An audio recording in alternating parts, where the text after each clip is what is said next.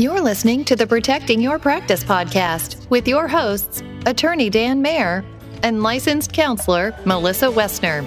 Dan is not your attorney, and Melissa is not your therapist, but they're here to help you cross your T's and dot your I's as they talk about all the things you wish you had learned in grad school. And now, here are your hosts. Hi there, and welcome back. Today, Dan and I are talking about what to do if you're notified of a board complaint that has been filed against you. Now, in listening to this today, it's possible that you fall into one of two camps. You might be the person who thinks, I don't really need to worry about a board complaint. The chance of that happening to me are slim. I'm not doing anything that would warrant a board complaint. Or you might be the person who's already getting anxious thinking about it, that you do think about this, it makes you nervous, and you try to plan really well to make sure that you're doing all of the things so that this doesn't happen. Regardless of the camp you're in, we hope you'll hang out with us for this really important topic. At this point, I know several people who have personally experienced board complaints. And we want to make sure that you know what to do if ever that happens to you. Fortunately, we also have Dan here, and helping mental health practitioners navigate board complaints is something that he is very familiar with. Yeah. So, on our last episode, we talked about uh, what you know the process is you know when you receive notification that you're going to get you, you you may get one. And we we talked very very briefly about the emotional impact that sometimes that can have when you get that letter. You know and so to that point i would just say you know it is um it is stressful um i know that. Um my own personal experience i do occasionally will, will be in my office or you know by email i'll get something that says you know, someone uh, usually involving a lot of exclamation points is someone saying, "Hey, see the attached," or "Help me," something like that. And uh, you know, uh, just to give you an example of how prevalent, not how prevalent, but how this can happen, it can happen to even the best meaning practitioner. Um, I've had practitioners who have gotten um, board action, board complaints, um, board investigations when they haven't done anything wrong per se. Um, it's just that something's come to the attention of the board and all of a sudden an investigation launched. Ultimately, in the case of the clients that I that I'm talking about, uh, the scenarios I'm talking about, it was able to be resolved pretty quickly and it went away. But that did not stop or prevent the initial horror, stress, anxiety that was caused. Particularly, the other thing that that really kind of heightens, um, I think, the the anxiety that can come with when you get a board complaint is that it is not something that's like you you get it, you you answer it, and it goes away. There is, and we mentioned this last time. There are times where it can be a long period of silence. You know, there can be a long period where it takes to get things resolved to the point where this is resolved and goes away. And that means that in the course of your daily life and running your practice, you have this hanging over your head that's a lot of baggage. That's a lot of stress that could be added to already the stress of having to run, you know, when you're running your own practice. I'm sitting here yeah. clenching my jaw just thinking about it. Right. And we know it. Now, I always say, you know, I don't know if, if linguists would, would agree with me, but I always say to people that I always point out there is a difference between being afraid and scared. Okay. Now, people might say they're the exact same word, but I, in my mind, I separate the two. And the reason I separate the two is I, and I is, and I've told people this before, other people this before. I said it's okay to be scared. Okay, it's not okay to be afraid and not do do something about it. Be paralyzed by your fear. Okay, it is okay to be scared, right? But that doesn't excuse you from your responsibilities or confronting a situation or handling a situation if it comes up, right? And so when you get a board complaint, it is essential that you take it seriously, obviously, but that also you address it, you answer it, you resolve, you know, you you do whatever you need to do to respond. We mentioned this on the last episode. The board, the state boards, licensing boards in all 50 states are considered part of the state uh, infrastructure, state organizational, um, and therefore HIPAA does say that they are an administrative agency and they can request by subpoena and if you don't answer them, they will demand it. That you they can request certain information, they can request file access to client files, and and they can order you by subpoena to turn those over, and you will do so. You know, the end result of not cooperating is you will not be practicing anymore. Now that's an extreme, you know, situation, and there's a lot of things that would have to happen before that would come about. our goal for you and your goal in general should be that if you ever do get a board complaint, the best thing you can do is to work with them to answer their questions, to respond timely. And we're going to make sure that you know what to do if ever this happens to you. Right. So let's talk about how to handle it. Right. You go to your mail, you open up the box, or you come in your office, and right there is a little, you know, white envelope, or maybe it's a different color envelope, and in the corner, or it says, you realize it's from your state licensing board. And at that moment, your heart hits the floor and you probably get dizzy and your hands get sweaty, right? You open it up, and sure enough, it's a subpoena or maybe it's a some sort of notice that there's a complaint or whatever it is. So, you know, as I said, the first thing to know is that most likely um, you are going to have to respond, right? They are uh, an entity that can compel you to do so. What I tell clients is if you get some sort of notice or complaint or other board investigation, you should probably consult with an attorney. Now, that attorney, you may not need that attorney to necessarily be working with you on the entire process. Sometimes maybe you do, sometimes maybe you don't. They can make that determination along with you. But the reason you really should consult with an attorney initially is because you're, I'm sure you would agree, uh, are not a uh, as schooled, let's say, in in everything and how what the procedures are, what the rules are, you want to make sure you're not missing anything. So, talking to an attorney who can look at the document, determine what it is, and determine what needs to happen can be invaluable. Okay. Yeah. And you might also want to let your professional liability insurance company know. They might really like to know that as well. Mm-hmm. Exactly. At this point in the in, in, the in the process, meeting with an attorney, advising your licensing, uh, your uh, uh, uh malpractice, um, it's just your, these are just steps to take right? The attorney is going to sit with you, just review what you have, and they can make a determination about what needs to happen. Okay. One thing I always point out to practitioners to remember, and I mentioned this on the last episode, the licensing boards are, in my opinion, are the good guys. Okay. They're not out to unnecessarily harass you, right? The normal, the average, and most practitioners are absolutely trying their best to do their best to provide for the clients the best they can. So the licensing boards are looking at things as saying, hey, look, our job is to make sure that we are doing our best by the public. We want to make sure that the people who are practicing therapy, providing mental health services, are doing it the right way so it doesn't reflect badly for the rest of us. Okay. So they're just doing their job. I gave the example of the police officer pulling me over on last episode. I want to remind you of that again. They're just doing their job. So remember that. If you truly believe that you have done nothing wrong, right? Then that's a you know legitimate position to take. It's in your best interest to then comply, to respond to them. What I always say is, do not piss them off. you are entitled to fair treatment, uh, and you're, you're entitled to process. You're entitled to having your say, to, to be able to tell your side of things. But it's really important at this conge- you know, this point that you're aware of what's happening, what's being stated, what's being requested of you. And that's again where an attorney can help. Now, I often have this conversation with clients when they've come to me and they say, I have a complaint or I have an investigation, and I look at the documents and I figure out what's going on. I will say to them, I said, you know, just out of my own due diligence, I'm going to ask you a straight question right now. What did you do? And they're like, I didn't do anything.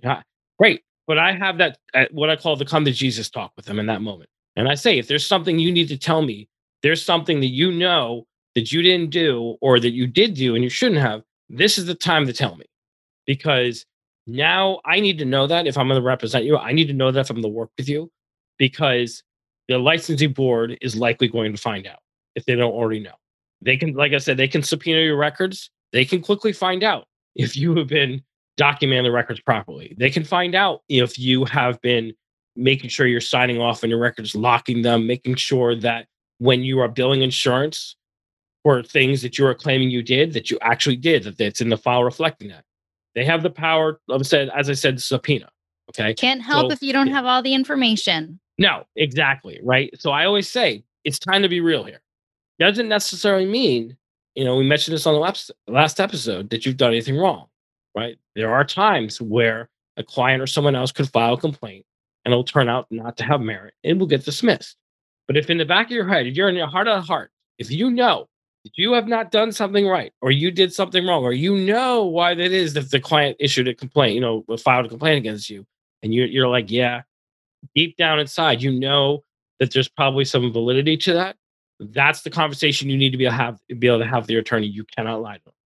Your attorney has a client attorney client privilege. So, you know, what you tell them is is is privileged privileged information, but you have to be honest with yourself and you have to be honest with them if you're going to be able to formulate a proper defense and formulate a proper strategy on how to respond because it is serious. It is scary. I understand that. It is serious. It does have the potential to impact your ability to practice. And the goal for you, you know, it's particularly, like I said, for the majority who in most cases haven't done anything wrong, your goal is to get this resolved so you can move on with your life and continue to practice. Now, a couple things that I've seen that always make me cringe. I've had clients come in and they'll say, okay, this is what's going on. I preemptively tried to go back in and I made changes to the file or did this or I did that. I'm like, stop immediately. Because what you need to understand is when you get notice of an audit or if you get notice of um, a subpoena or you get notice of a complaint and we think that those records are going to get uh, requested, especially if they're electronic health records. They document when you've been in that file and when you've made changes. And we, and just by nature of the fact that if you get something that's dated on the 20th, and then on the 21st, you go back in, and now the, rec- the electronic record is showing that you're making changes. That looks pretty suspicious. That looks like mm. you're trying to cover your tracks, like you're trying to cover, cover yourself. That's very risky, right? That raises some suspicions that could raise some red flags that could cause the exp- uh, investigation to expand further because now they're like well why are you going back in and changing it once you got notice that we were asking for these files? So again it's so important that the first thing you do as melissa said is contact your malpractice. The next thing you do is you talk to an attorney. Have someone who can look at the document and figure out what's going on and help you figure out what's going to happen Okay. And I'm curious, Dan. I don't know if you can speak to your experience. I'm curious in your experience working with providers, if the majority of the people that you're working with are still working with the client, not working with that client when those reports are made. And if you have any feedback there, mm-hmm. perhaps mm-hmm. when there's um, someone who's actively still working with you. That's a great question. Obviously, if a client a therapy client files a board complaint against you, that is not exactly conducive to continuing the therapeutic relationship, right? Just as a side note, I'll give you an example on the flip side of things. You know, I often have a conversation with with therapists. Um, sometimes issues with billing will come up, and they'll say something along the lines of, "I want to send this person to collections." I'm like, "Really? Why?" This is the person who's put their trust in you, who's confiding you in confidential information, and now you're about to turn that relationship adversarial. There is no quicker way to piss someone off and get a board complaint than if you try to go after them through collections because they didn't pay you. Okay. On the on the reverse side, and back to our, our current topic, you know, just like that can poison the therapeutic relationship. I understand from a practitioner standpoint where you're like, you filed a board complaint against me. I don't want to see you anymore. And you certainly would be well within your rights, and it's understandable. Most of the time, from what I've seen, a current client who's happy is not going to file a board complaint. There are certain exceptions, I think, where if you're treating a minor or you're treating someone else who is a guardian or a parent involved, if they're upset, they may be upset where the client themselves are not. That's different. That's more, I think that's rare. Most of the time, if a client is going to file a board complaint against you, it's about something you've done or not done. And usually, from what I've seen at least, there has already been ample documentation of a dispute already happening, mm-hmm. right? Whether it's, you know, a disagreement over payment, whether it's, you know, I don't feel like this is working, I'm not happy with your methods, you know, I don't think this is, you know, you're doing a good job, whatever it is. By the point that you get a board complaint, I, I feel like based on my own experience, you already probably have ample awareness of who this person is and you know if things have gone south yeah. And I guess also adding to that, just remembering that a board complaint could be from a client, former client, but those board complaints can also be from someone in your workplace, from another colleague, or Yes. someone who's another Ye- professional. That's and that eh, I want to touch on that in, in one second. I actually want to make one more point, and I'm going to jump to your point, Melissa. The other thing to know is that you may not know immediately who filed the board complaint. You know, a lot of times if there's an investigation going on, they they, they may not necessarily provide you that information right up front, right away. That's a lot Um, of not knowing. Right. There's a lot. There's a you know, and this is part of what feeds into that scariness. Like there's a lot of unknowns until you start kind of unraveling things and trying to figure things out. And again, that's where meeting with an attorney can help. Now, jumping to your point, in all, as far as I know, I know in Maryland for sure, but I'm assuming based on just my own general knowledge on other states, that in almost all ethical codes for licenses, if you're a practitioner, you have an ethical requirement to report on ethical behavior, right? So if you know a practitioner, a fellow practitioner is doing something unethical or illegal, uh, you generally have a requirement to report that. So yes, it is possible, but that goes towards again towards you know the aspect of the come to Jesus talk, right? Because the reality is, if a fellow practitioner is going to report you, if they're being vindictive and there's no cause, it's going to get found out and probably get dismissed and they might get into trouble. But more than likely, the average practitioner is not going to report their fellow practitioner unless they really think you've done something really, truly unethical that's that's violated the principles of your profession. And in that case, let's be honest here, right? And this is again, like I said, the come to Jesus talk is be honest with me if we're meeting. Like, why did this fellow practitioner report you? What did you do? What happened? Tell me the story. Please don't leave any details out. I need to know what's happening so I know how to defend how to how to work to defend you Yeah. right? You know, that's that's the general process. Now, once you get the board complaint, you meet with the attorney. Um, I'm not going to go into specifics of how to respond because each case is different, right? But what I'll generally tell you is the attorney in in my shoes, like for example, I'll reach out to the board. You know, if they're saying we need these documents, I'll reach out to them, to start working with them to figure out what we need to do to get it to them. I will start asking questions about, you know, what are the files like? They're at they're they, you know, a lot of times if it's a specific person, and the board's saying, well, I want to see the, the files regarding this person, I'm going to ask questions about that file. Um, you'll want to start to gather information, start getting your documentation or start figuring out what happened with regards to this, this situation that triggered the complaint. Start getting your ducks in a row, start figuring out how you're going to respond.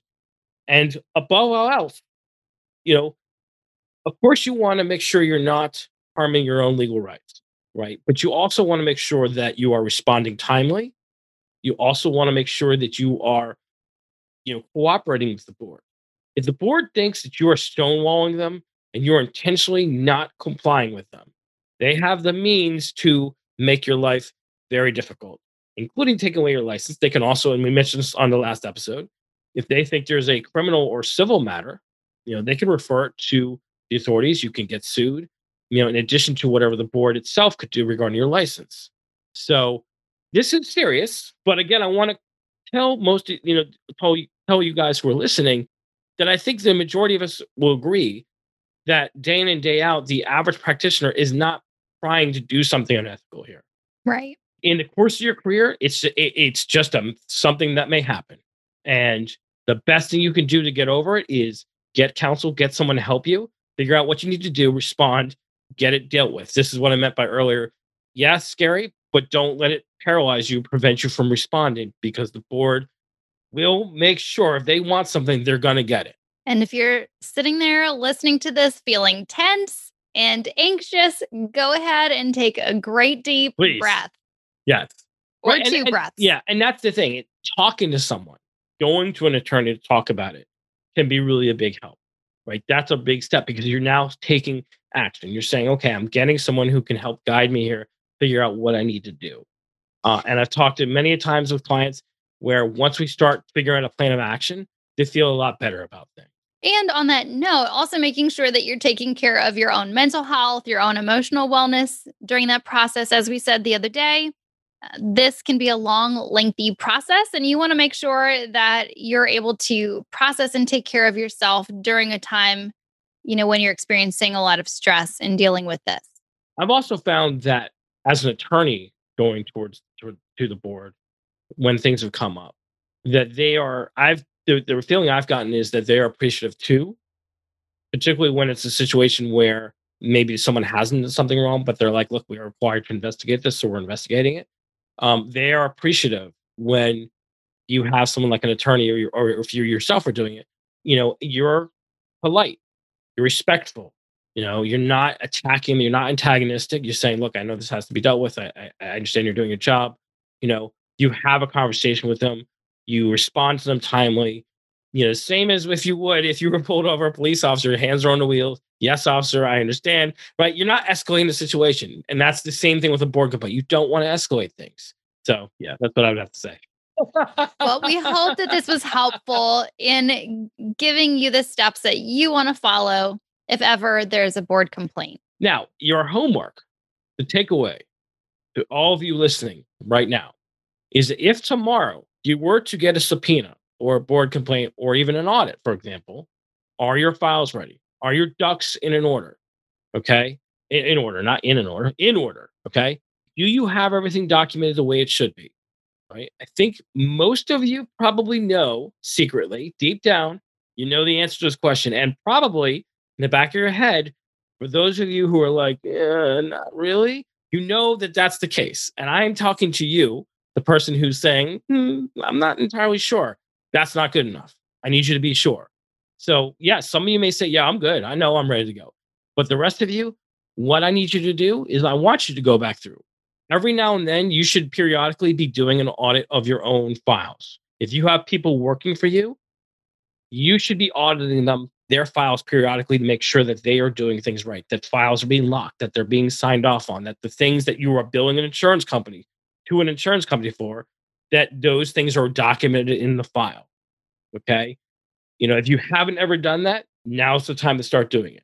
If you find that there are things missing, if there are things wrong, you, you know, you need to do what you need to do, fix it, get it straight, get it, get your house in order, right? Start a, a program of compliance now going forward where you are making sure that there are regular audits of the people working for you or you are doing regular audits of your own work to make sure things are in place so that if on that day comes, you get a complaint or a subpoena or something, and so uh, suddenly all of a sudden you're going to have to turn over files. Think about how much less stressed you are going to be if you get this and you're like, okay, that's fine. I can handle this because I know for a fact that I've gone through my files. I know we are things are in order, so I am prepared to hand stuff over if I have to, and that's not scary to me that I don't know what they're going to find. Right? That's right. All right. So that wraps up our conversation for today. I do appreciate you guys joining us again. As I said, takeaway, take a look at what's going on with your own in your, your own house. Get that figured out. To join the conversation further, as always, please stop by our Facebook page or visit us on our website, as always, protectingyourpractice.com. Please reach out, send us your thoughts, your questions, your feedback. If you have a story about a board complaint or if you have an interesting um, anecdote to tell us or an experience to share, we'd like to hear it.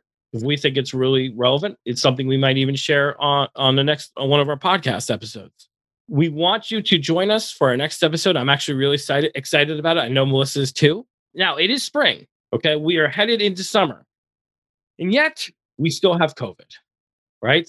Which means that people want to be outside. They're tired of being cooped up. They're tired of being isolated. That probably is going to include your clients. Okay which is why we are going to be talking about outdoor therapy, right? What it is, what are considerations you need to take into account, what are things to be aware of, what are forms, procedures, um, documents, consents you need to consider as well. All right. But that, that's it for tonight. For today, thank you for joining us, and uh, be well, my friends. Thank you for listening to the Protecting Your Practice podcast. Be sure to visit protectingyourpractice.com to connect with us, continue the conversation, and access additional information. As a reminder, the information on this podcast does not constitute legal advice. Listeners should contact their own attorney or paid consultant for all decisions regarding their own practice.